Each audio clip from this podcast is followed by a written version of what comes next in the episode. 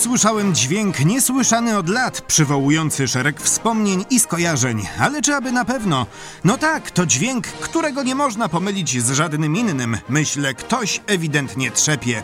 Byłem przekonany, że już nigdy więcej tego nie zobaczę, że czas trzepaków bezpowrotnie minął, ale wszystko wskazywało na to, że na osiedlu ktoś właśnie trzepie dywan.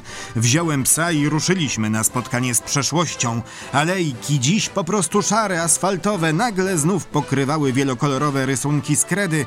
Dzieci wisiały na trzepakach, grały w piłkę, w klasy, skakały przez gumę i bawiły się w bazy. Psy beztrosko biegały i nikomu nie przychodziło do głowy, by panikować. Z okien sąsiadów dobiegała woń domowych obiadów. Na parkingach było miejsce, a obwoźny handlarz rozkładał właśnie stoisko z watą cukrową i niosący się dźwięk, który przywołał wszystkie te wspomnienia. Zaraz to zobaczę, myślę sobie. Być może po raz ostatni. Dywan wiszący na trzepaku, człowiek z trzepaczką i kłęby kurzu. Dotarliśmy. No niestety.